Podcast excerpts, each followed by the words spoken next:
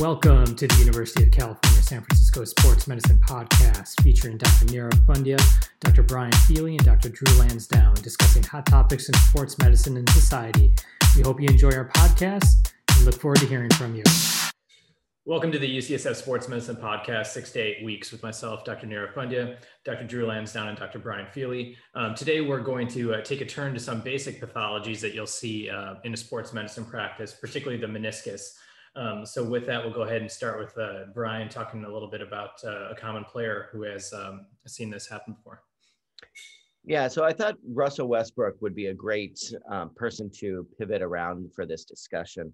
Um, so for those of you that don't remember, Russell Westbrook was a outstanding player at UCLA and then got into the league um, in the early 2010s um, and in 2013, in the playoffs in the first round, he runs into Patrick Beverley, who um, I always thought was a little bit of an aggressive defensive player. Um, but anyway, so April 2013, he runs into Patrick Beverley, gets a lateral meniscus tear, and undergoes a lateral meniscus repair. And at the time of the injury, they said initially, well, if they continue going in the playoffs, he may be back. But then um, once he had surgery, they said, well, he's out for the rest of the season regardless. So he makes it back um, for October in 2013. And then as he starts the season, they say he has a loose stitch, has another quick surgery, and is back surprisingly in a couple weeks.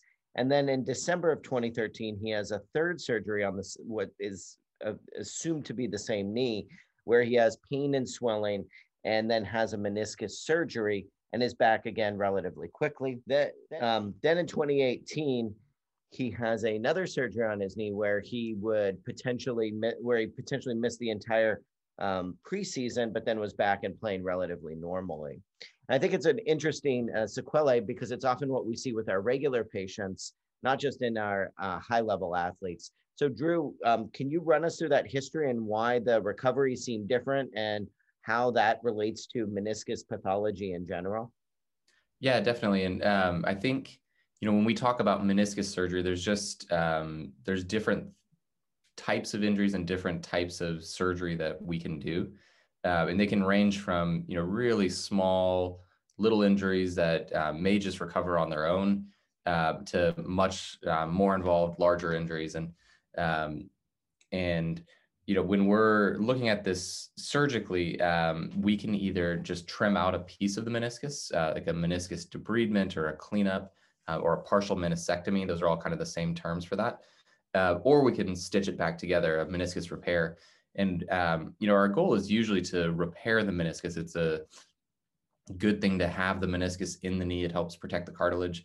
Um, but there are times where it's just not going to heal. Uh, like the blood supply isn't very good. It can be uh, the tissue can be pretty beat up, um, and you can put as many stitches as you want in it. But there are times where um, now you've just got to tear with a bunch of stitches and not um, like a healed structure again.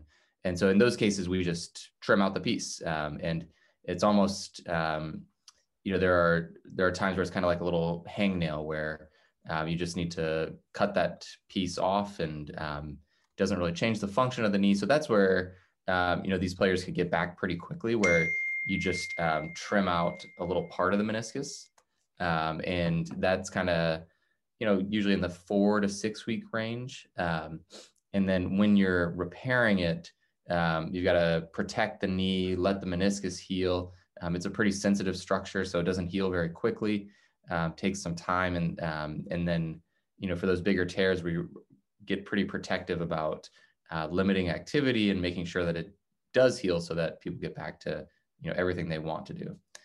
Um, and uh, maybe Nirav, um, why can you talk through a bit why the meniscus gets injured um, and what happens to it? Yeah, you know, I think it's that's really important because there's so many different structures in the knee, and, and the meniscus is mainly the shock absorber in the knee. It allows you to kind of jump and, and run and not have pain. It also does give some stability to the knee as well too. So any kind of athletic activity that you're doing, the meniscus is kind of take the brunt of that. Um, and I think that over time, particularly as we get to older athletes, the, the meniscus is going to kind of almost like a, a, a tire. It's going to have a lot of mileage built up on it. It's going to start uh, tearing. So for anyone who's active or even from day-to-day life, the meniscus is, is kind of be the, the point of, it's basically a sign of physical activity and it's going to start getting injured over time. And because it doesn't naturally heal on its own, um, when you get in your 30s and 40s and 50s, where all of us are going to have small meniscus tears. The real question is, is it's giving us difficulty and is it giving us symptoms? So um, I think it's a structure we, we see commonly injured. It's the most common surgery that I do, even in kids who are super active. And I'm sure for, for both of you, you see a lot of meniscus tears as well too. Yeah, Drew, I think you bring up a good point that it depends on how much is injured. And oftentimes you can have a small meniscus tear. And for most of us, it's probably totally okay to be walking around with a small meniscus tear. And there was a study a couple years ago that Matt Provencher, um, who works out in Colorado, did. And he looked at the NFL combine players. And what they found was that if they had what was estimated as more than 10% of a meniscus tear removed, um, or more than 10% of the entire meniscus removed, the actual level of play um, moving forward decreased compared to those patients who didn't have any meniscus injury. So you can have these small tears and still do really well. So if you look back at what happened with Russell Westbrook, probably what happened is his first surgery was a meniscus repair. And we know that because um, he was out for the rest of the season, um, recovered, and then he, in tw- in October he had a loose stitch. So obviously they tried to repair something. A little part of it probably didn't heal. Um, so when they took the lo- loose stitch out, he continued to have symptoms, and that's why in December 2013 they went and cleaned up a little bit of the meniscus. And I think probably the reason why he did so well, obviously, he's been a um, future Hall of Fame level player, is that he still has a vast majority of his meniscus. And you compare that to somebody like Brandon Roy, who had multiple knee surgeries early on in his career, had had meniscus surgery, and then had cartilage loss or the smooth surface at the end of the bone um, had started to wear down. And you take somebody who, like Brandon Roy, who potentially was at the same level as Westbrook. And then he's got a totally tr- different career trajectory, largely based on those initial knee injuries that he had. Maybe, uh, Brian, one question for you, because uh, you know, in my practice, I see a lot of lateral meniscus tears. It's more common in, in kids, and, and then you know, in the adult population, is there a little bit of a different distribution? I think um, of tears that you see. Yeah, it's interesting. I think for the most part, when we look at the high level athletes, meniscus tears, even in um, NFL players that present at the combine, lateral meniscus tears are more common. But the way our knees are shaped and the way we load our knees over the course of decades, medial meniscus tears are considerably more common, probably about 70% of the tears. And I think one thing that patients don't always understand is that most of the time, like Drew said, these tears are degenerative by nature. So they're probably slowly happening where the tissue quality is getting a little bit worse over the course of years and years and years and then over you have a relatively small um, you have a relatively small movement like you twist awkwardly or you get into a deep squat position and come up or you're doing yoga and you twist and then that degenerative tissue that 10 years prior could handle that load all of a sudden tears and you get symptoms you know, Drew, one of the things we, are seeing a lot of, uh, you know, particularly now with NBA players coming back, we also saw in the NFL season a lot is a lot of ACL tears. And a lot of times you'll hear these reports that the surgeon said everything else was clean or there wasn't any additional damage. Um, what kind of things are they they talking about in terms of additional damage? And I'm assuming this is probably meniscus, but why is it important that there is or is not a meniscus tear with a lot of these athletes? Yeah, and with ACL tears, the meniscus can be torn also. Um, like when you tear the ACL, the knee shifts, and that can um, often lead to tear of the lateral meniscus. And then if the ACL has been torn for a while, you start to get medial meniscus tears as well. Um, and then, you know, whenever, um, you know, the, like in the football player, basketball player that, um, you know, we say, oh, it's just an isolated ACL, like there's also concern for the other ligaments, the MCL, the LCL, all the other ligaments of the knee. Um, and any additional structure that's injured, it just makes that recovery more challenging. And um, you know, luckily for us, whenever um, patients um, tear their ACLs, usually the meniscus um, heals at a higher rate whenever we fix it. Um, so um, it, you know, kind of changes the, the early recovery a bit. it's a bit more damage to the knee, uh, but, you know, usually like to think that it's something that we can treat pretty effectively as well uh, at the time that we're, you know, reconstructing the ACL. and um, you know, I think that you know when they're either getting back to surgery or back to um, sports as well, um, you know, would expect most of them to um, recover to that same function as just the um, uh, the isolated the ACL. Brian, what do you tell your patients um, with that combined ACL and meniscus tear injury? Yeah, I think the data is pretty convincing that when you have more than one thing injured, an isolated ACL injury is a different injury pattern compared to uh, ACL plus anything else. So I tell patients, first of all, it may not take any additional time to recover, but with a combined ACL and meniscus injury, you have the injury severity that you had was considerably more, especially if you had two meniscus tears.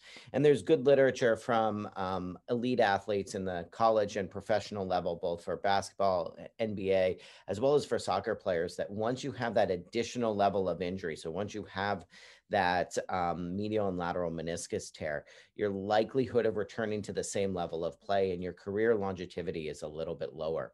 That probably doesn't really matter for the most of us that are playing basketball once or twice a week, but for a high level athlete or for a high school athlete that's considering whether or not they may be able to play at the next level, I do bring it up with them.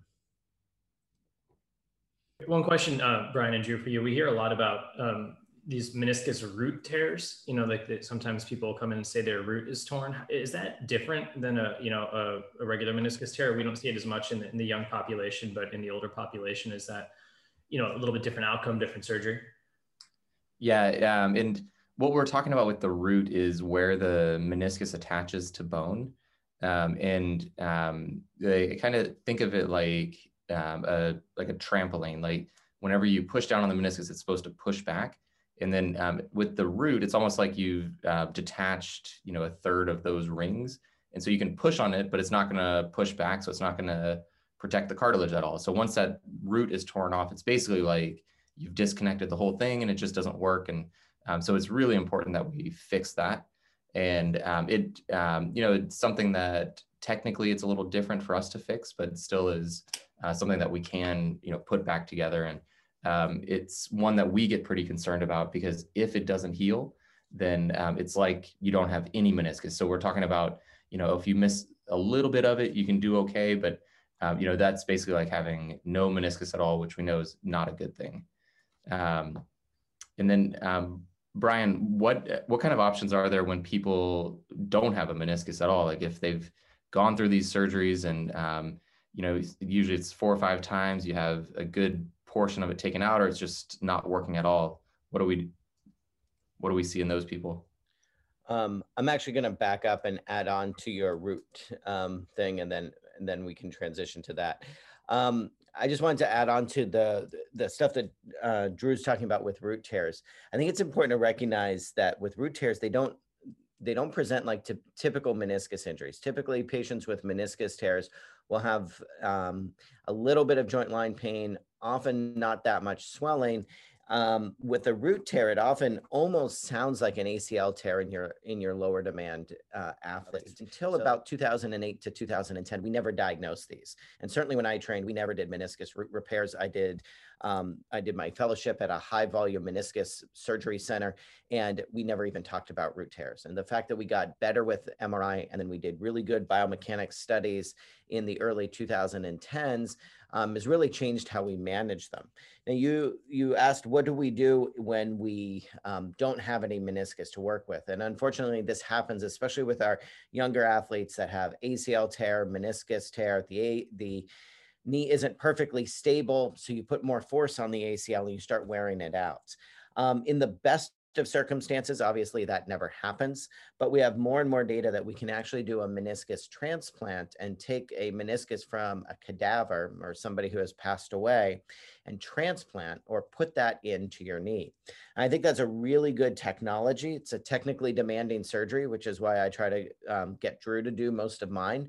Um, but the nice thing about it is, unlike a heart or lung transplant, it is essentially a scaffold for your own cells to grow into. So you don't need to be on chronic immunosuppression. You don't need to be on medicines for the rest of your life. You essentially get a new meniscus. And for the most part, people can get back to their previous level of activity. About 75% of people can get back to their prior level of activity if they meet the right criteria to be a quote unquote good patient for a meniscus transplant going in.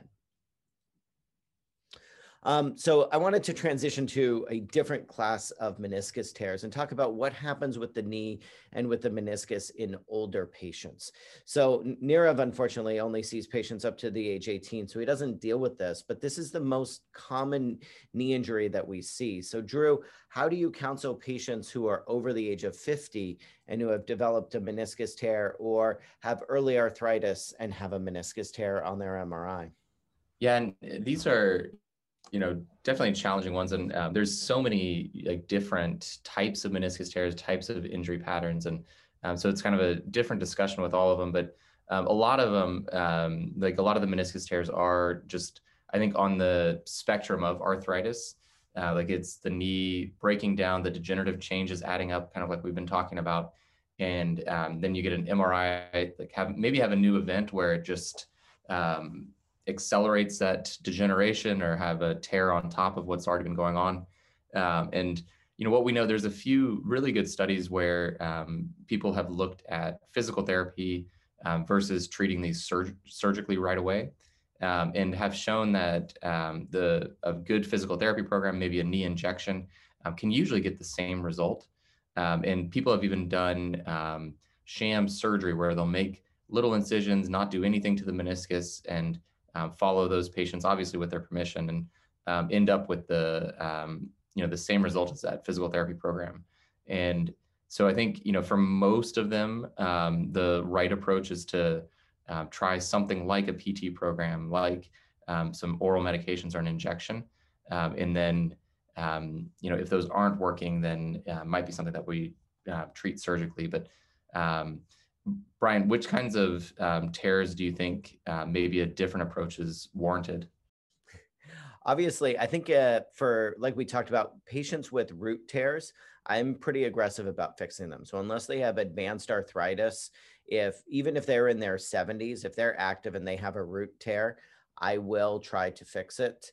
Um, I think the upside is a root repair is a joint preserving procedure, but most other tears in patients over the age of 50 to 55, I will do a debridement because I think the outcomes are totally acceptable.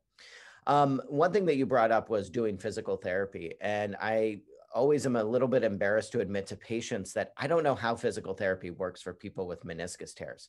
It probably helps give the patient time. It helps probably get the joint to calm down and maybe change motion patterns a little bit around the knee. But the nice thing is that study after study has shown that physical therapy for patients with degenerative meniscus tears actually works really, really well.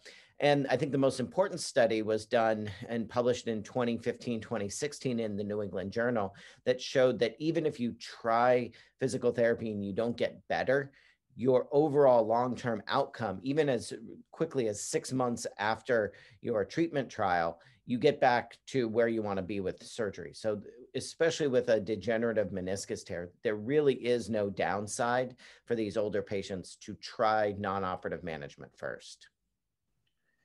One question I get a lot asked from the parents of the patients that I see is, you know, they're active, they do a lot of running or a lot of physical activity. You know, when you get in your 30s, 40s, 50s, do you find that you're increasing your risk of having these degenerative meniscus tears if you are a runner or you're you're doing a lot of impact activity, or, or does it seem to be more protective for the knee?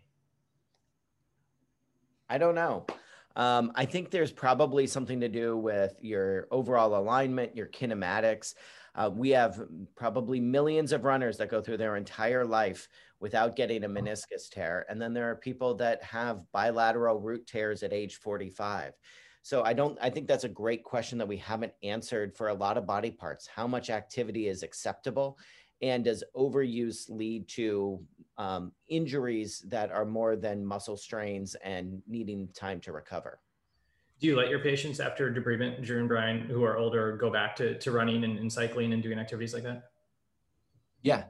And, um, you know, I'll tell them, uh, especially after debridement, sometimes they feel really good early on. And I, I kind of worry about them overloading the joint right after surgery. But, uh, you know, as long as we're increasing strength progressively and um, progressively returning back, and then usually not doing any kind of impact activity for, you know, a month, month and a half. Um, and um, and then I think the biggest thing to watch for is um, like swelling in the joint, because um, that's kind of a tip off that it's not tolerating the, um, you know the load that you're putting on it. I know Drew will say 100% it's okay to Peloton at any time after surgery. But I agree. Um, I think four weeks, I'll let patients start um, walking around uh, without any restrictions. And then at six weeks, I'll let them start jogging if they were joggers before. And as long as you watch out for swelling, I think you're totally safe. What are some of the new things that we, you know, kind of for our patients looking forward in the next, you know, three to five years in terms of meniscus surgery? New techniques, biologics. Yeah, I think that's a good question. Meniscus surgery hasn't really changed that much in the last, I'd say, five to 10 years. Our last big advancement was being able to do root tears really well with kind of specialized instrumentation. I think the ability to do all inside repairs, so not being not needing to open up the knee to do a meniscus surgery, I think in the last 10 years has been a really nice addition. Um, in terms of biologics, there is a little bit of data for meniscus repairs to show that maybe an injection of PRP or platelet rich plasma, if you're having an isolated meniscus repair, may accelerate healing a little bit, but at the same time, just a little bit of bleeding in the knee, which can be stimulated by, it sounds horrible, but poking little holes in the bone and getting it to bleed is probably sufficient. Um, unless I'm mistaken, Drew, uh, I haven't seen any scaffolds or tissue engineering products that have really met with a lot of success on the market. Yeah, I haven't either, and I think it's just like it's such a um, like a complex structure that's challenging for us to make, um, like a replacement meniscus, and actually get it to heal and stay functional. And uh, but I think that would be you know the most exciting thing if we're able to get a little um, you know meniscus that we can replace a portion of it and um, kind of restore it and then actually get it to heal and actually get it to function like a meniscus and you know hopefully someday we can get there but um, I, I haven't seen anything um, too soon that looks like that Great. Well, thanks everyone uh, for listening to our podcast this week, and uh, we'll uh, have some more with some more basic uh, sports medicine pathologies for in the future. Thank you for listening to the University of California, San Francisco Sports Medicine Podcast featuring Dr. Nirav Pandya, Dr. Brian Feeley, and Dr. Drew Lansdown. We look forward to hearing your feedback and hope you look forward to our next episode. Thank you.